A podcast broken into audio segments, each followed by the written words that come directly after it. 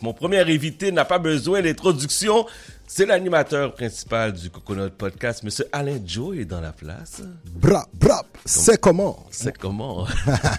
Comment ça va? Ça passe bien, ça va bien. Ça va bien? Merci de me recevoir à, à cette émission phare Arrête. du Québec, Arrête, de Montréal. Arrête, arrête, arrête. Beaucoup de choses qui se passent avec toi. Pas mal, ouais. Beaucoup de choses. Tout d'abord, comment ça va le podcast? Ben écoute, le podcast, euh, c'est incroyable. On vient de vivre une année 2022 des plus incroyables. Euh, écoute, on est rendu à plus de 340 invités 340 en deux ans, Wow. Monsieur Chad Damor. Ça niaise pas. Ça niaise pas. surtout, on a remporté euh, le premier prix pour un Québec sans racisme euh, décerné à l'Assemblée nationale. Donc, euh, écoute, c'est une première. Une pro- ouais, nice, c'est Ça bon, vient euh, vraiment euh, nous donner la petite tape dans le dos euh, qui dit qu'on fait bien le travail euh, qui est le nôtre, la mission qu'on s'est donnée, Ouais. euh, promouvoir le vivre ensemble au Québec.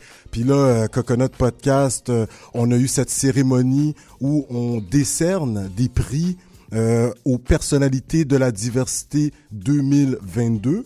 Alors, euh, cette année, on a eu Simon Arsenault du groupe MVP qui était chez Evenco, également le Canadien de Montréal. Donc, il est la personnalité diversité 2022. Euh, ça, c'est magnifique. Et on a également Anna Kroll qui est euh, au réseau pour la paix et l'harmonie sociale, qui travaille avec Monsieur Bronfman, Mhm. Madame Witterup, qui a gagné. Euh, je vous invite à aller suivre sur les réseaux Mais ça, sociaux. ça, là. ça, c'est les Ouais. gens que vous avez décidé, vous avez choisi. Comment ça fonctionne? Ouais, ben comment que ça fonctionne? C'est un comité qu'on fait à l'intérieur de Coconut Podcast, Ok. à l'intérieur des invités qu'on a reçus Mhm. durant l'année. On a certains critères qu'on regarde, leur implication dans la communauté, mais surtout comment qu'ils font rayonner la diversité. Mhm. Et puis on avait quoi, huit noms cette année sur notre liste. Et finalement, les deux lauréats de 2022, bien c'est Simon Arsenault et Anna Kroll. Puis euh, l'année dernière, on a Monsieur David Weiser, qui est aujourd'hui conseiller municipal à la ville de Québec, et Monsieur Boufelja Ben Abdallah, qui était responsable à la Grande Mosquée de Québec, qui avait remporté la première édition des prix Coconut Podcast Personnalité de la diversité. Donc, je peux te dire que Coconut Podcast, on chôme pas. Et Ça là, sur la fin de l'année, ben, euh, l'animateur de Coconut Podcast, en ma personne, Mhm. j'ai plusieurs cordes à mon arc. Et avec la situation qui se passe euh, dans mon pays d'origine, le pays de mes parents, Haïti, euh, j'ai senti qu'il fallait que je sorte de mon droit de réserve un peu journalistique pour un peu adresser cette question. Donc, Coconut Podcast, on est pas mal occupé. Puis, juste pour terminer, la saison 2023 qui s'en vient, Ouais. ça va être big, big. Euh, on vient de faire un partenariat avec Black Box Studio. Mhm. Donc là, un gros plateau de tournage. Ça va être énorme. Donc, euh, on vous invite à nous suivre sur les différents réseaux sociaux Coconut Podcast. Ça commence quand la nouvelle saison? La nouvelle saison à la mi-janvier. Mi-janvier. Puis là, on va adresser euh, cette question euh, qui se passe dans les Caraïbes, euh, les différentes interventions du Canada par des sanctions. On va recevoir euh, du monde, donc je te vends un peu le punch de notre nouvelle formule, puis ça va jaser en essayant d'atteindre un consensus, évidemment, euh, pour le bon fonctionnement là, euh, de notre débat qui va avoir lieu à partir de la mi-janvier. Mi-janvier. Ouais. Là, tu parlais de la situation en Haïti présentement. Qu'est-ce que tu penses de tout ça, toi? Écoute, Chad, en tant que fils euh, d'Haïti, Mhm. moi je suis né au Québec, mais mon père m'a appris euh, la langue dès un tout jeune âge. Euh, culture haïtienne, là, je la connais très bien. Ouais. Euh, j'ai pris mon sac à dos, j'ai été visiter le pays comme peu le font, backpack. Euh, le monde me demandait qu'est-ce que je faisais là?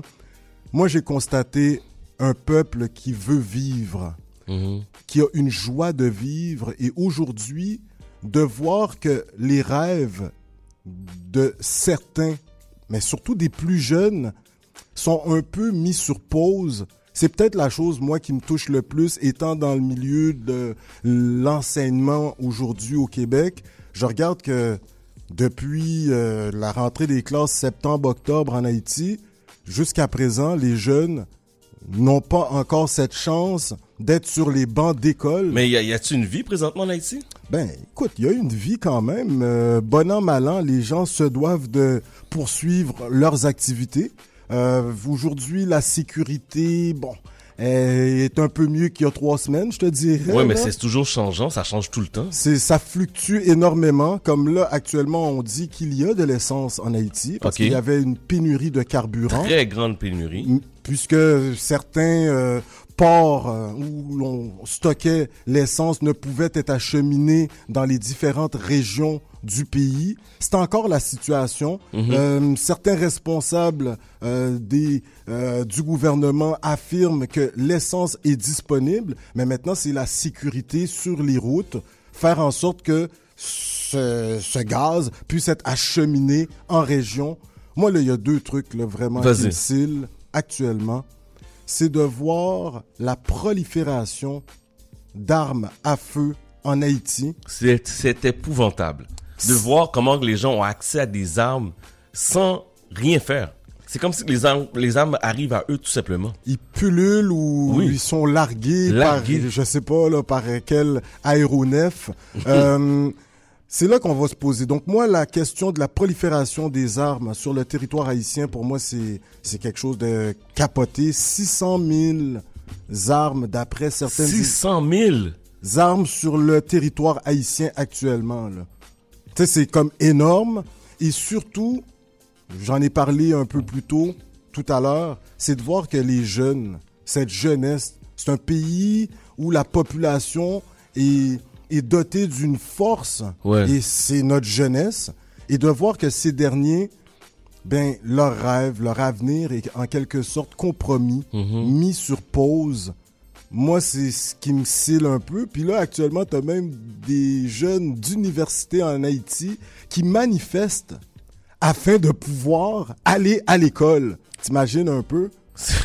Donc, moi, c'est les deux trucs qui m'interpellent énormément et de voir cette impunité euh, grandissante des gens qui qui qui, qui, qui, tu sais, qui ont les qui ont les mains un peu dans des choses pas trop claires. Il y a encore beaucoup de, il y a encore beaucoup de corruption en Haïti. C'est pas facile.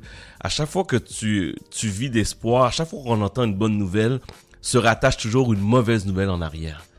Et je, je sens que le pays n'arrive pas depuis plusieurs, plusieurs, et laisse-moi dire encore, plusieurs années que le pays essaie de se lever, mais ça ne fonctionne pas. Ben, pour dire, ça n'a pas fonctionné à plusieurs moments Ouais. de, des 30 dernières années. Il y a eu euh, certains espoirs avec l'arrivée de certaines figures politiques, euh, mais les gens ont été vite déçus. Et ce qu'on doit comprendre dans cette situation, Mhm. actuellement, je sens qu'il y a un vent qui tourne. Positivement ou négativement? Positivement, Ah, il y où a tu un trouves, toi? vent de changement. Ah ouais. Euh, J'ai envie de croire que la communauté internationale a une volonté d'intervenir en Haïti, euh, entre autres par le corps groupe, qui Ouais. sont ces grands pays euh, dits de l'international, qui essayent d'apporter une solution commune euh, et concertée en Haïti Mhm. avec la population, les acteurs euh, haïtiens. Mais on constate aujourd'hui, par exemple, avec le Canada qui sort d'un droit de réserve en quelque sorte et qui va porter certaines sanctions. Bon, maintenant on attend certaines preuves quand même. Ben, on n'a mais- pas encore les preuves, là. Exactement, mais qui porte certaines sanctions. Ça, ça démontre quand Mhm. même une volonté de, de sortir un peu euh, sa tête du sable. Parce que bien des gens euh, à l'ONU, au Conseil de sécurité, la Chine a même demandé que certains pays qui sont très présents en Haïti révèlent certains noms, puisqu'il y a certaines enquêtes, peut-être par Interpol, entre autres, qui sont menées, et il y a certaines données. Alors aujourd'hui, en voyant le Canada prendre certaines décisions en ce sens, est assez musclé. Les États-Unis également, on se dit, bon, peut-être maintenant, euh, il y a peut-être un plan Marshall qui s'en vient pour Haïti. Au niveau géopolitique, je pense qu'il est inacceptable et intenable pour certaines grandes puissances qu'Haïti soit encore dans cette situation. Et pour compléter, Tchad d'abord, la diaspora haïtienne et surtout nos aînés, entre autres, sont en train de, euh, de s'organiser d'une façon des plus incroyables. Ils réussissent à apporter vraiment leur son de cloche. La a- diaspora, tu parles de la diaspora à l'extérieur du pays. Bien sûr, lorsqu'on Tu parle... trouves, toi? Ben, et actuellement, euh, il y a eu des conférences Oui. euh, à New York où ce que tu avais euh, certains grands acteurs qui prennent la parole sur euh, l'internet entre autres, les fils aimés. Vous aviez euh, d'autres grands animateurs à Radio Télé Métropole entre autres qui étaient présents et plusieurs acteurs de la diaspora qui se sont rencontrés à différents endroits aux États-Unis afin de dire il y a basta. Car comprends bien, la communauté internationale, Ouais. suite à une demande du Premier ministre Ariel Henry, euh, souhaitait véritablement euh, qu'il y ait une intervention armée.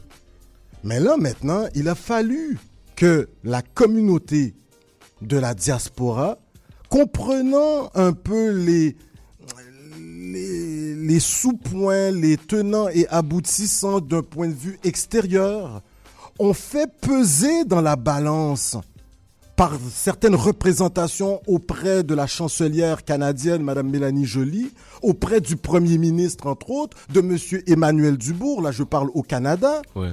afin que le Canada réévalue cette demande faite par les États-Unis d'une intervention euh, plus ou moins armée en Haïti menée par le Canada. Moi, moi, je veux pas être négatif. Oui, je veux pas être négatif. Oui, je nous, on se dit les vraies choses. Je sens pas présentement un effort. Puis malgré de tout ce que tu me dis, je t'entends, je t'écoute Mhm. très bien. Mais je ne sens pas un effort de la part de la diaspora.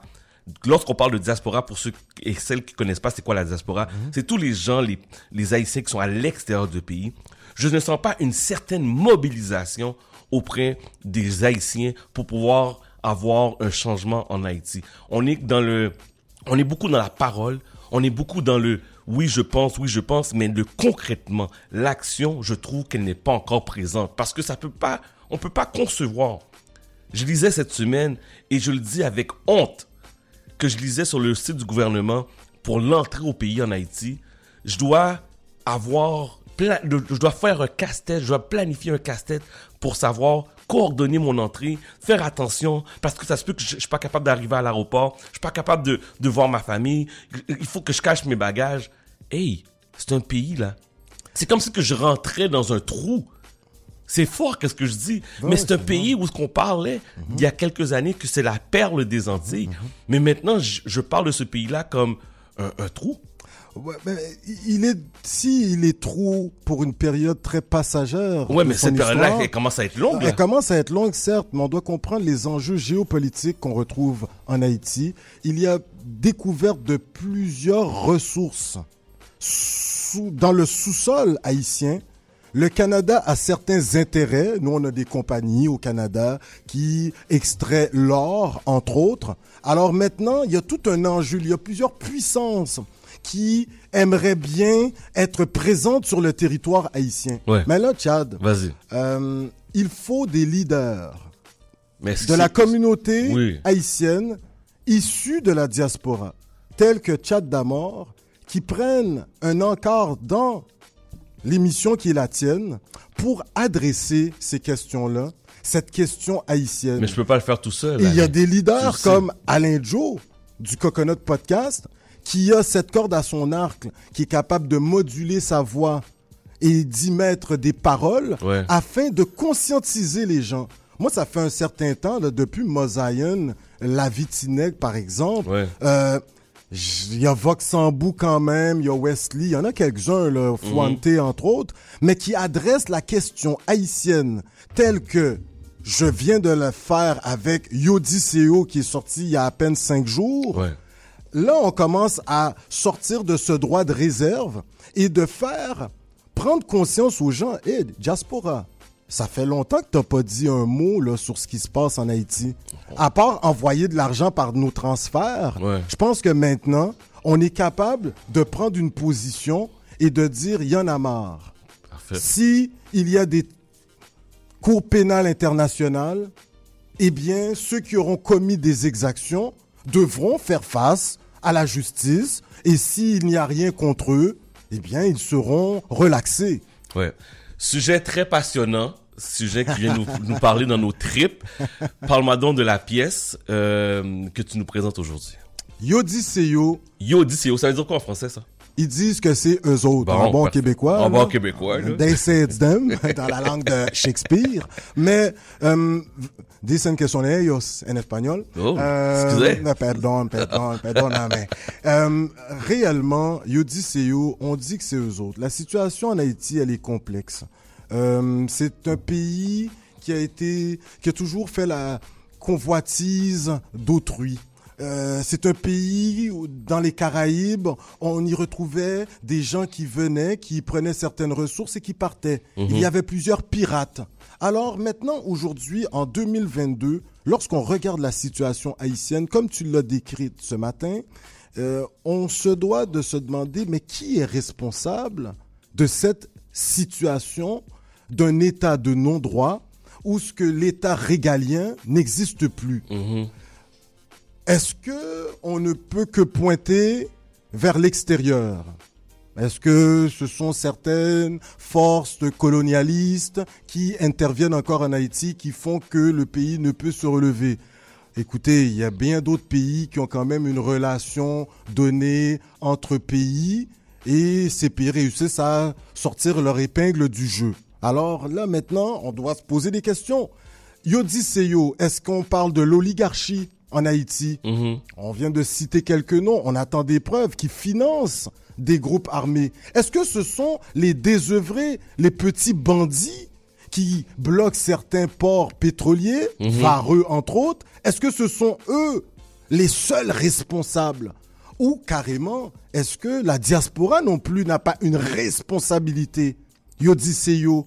Mais est-ce que, tu vois un peu, Ouais, lorsqu'on adresse la question haïtienne, il va falloir qu'on fasse comme cela avait été fait en Afrique du Sud. C'est comme un grand congrès, un grand forum, une grande réunion de réconciliation nationale. Moi, je vais prôner pour ça, car Yodiseyo, ça a l'air que tout le monde est impliqué en Haïti avec la situation qui est celle qu'on vit aujourd'hui. Alors moi, j'interpelle tous Mhm. et chacune afin qu'on se dise, y a-t-il pas quelque chose qu'on peut changer dans notre façon de faire, dans notre lobbying pour Haïti, euh, dans notre façon d'apporter l'aide? Ouais. donc aujourd'hui, avec cette chanson, on essaye de brasser cette cage à même la diaspora et de démontrer à nos frères et sœurs qui vivent en la terre de Dessalines de Toussaint que nous ne sommes guère indifférents parce que tu l'as dit. Ouais. euh, On dirait qu'on fait pas grand chose. Ouais. Puis avec cette tune là, je te le dis, on est en train de faire prendre conscience à pas mal de monde. Pourquoi il y a toutes ces armes-là dans ton vidéo, Alain? Ouais. Ben, c'est la réalité vécue par plus de 8 millions d'habitants quotidiennement.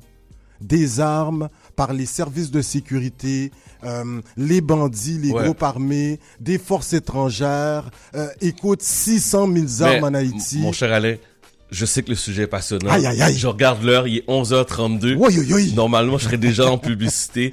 Présente-nous la pièce, s'il te plaît. Écoute, c'est une chanson qui est réalisée par Kenny Wazapierre. Oui.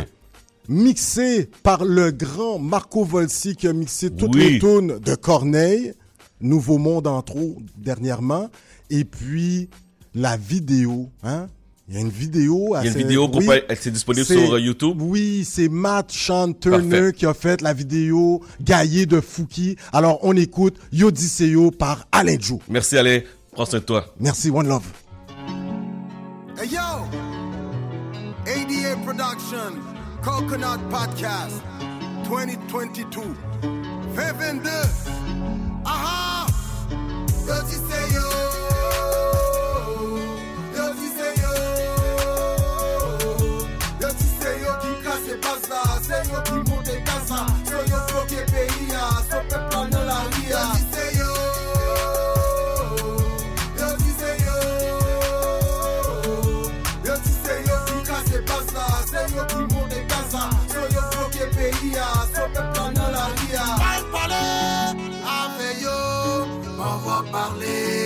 avec eux. Faut que je le prends, oui entendez, c'est un cri de diaspora. Ancêtre à moi, je te demande de prendre conscience de ce qui se passe. Ancêtre à moi, je te demande de prendre conscience de ce qui se passe. Le pays en train de couler, les enfants ne peuvent pas étudier, nos grands-parents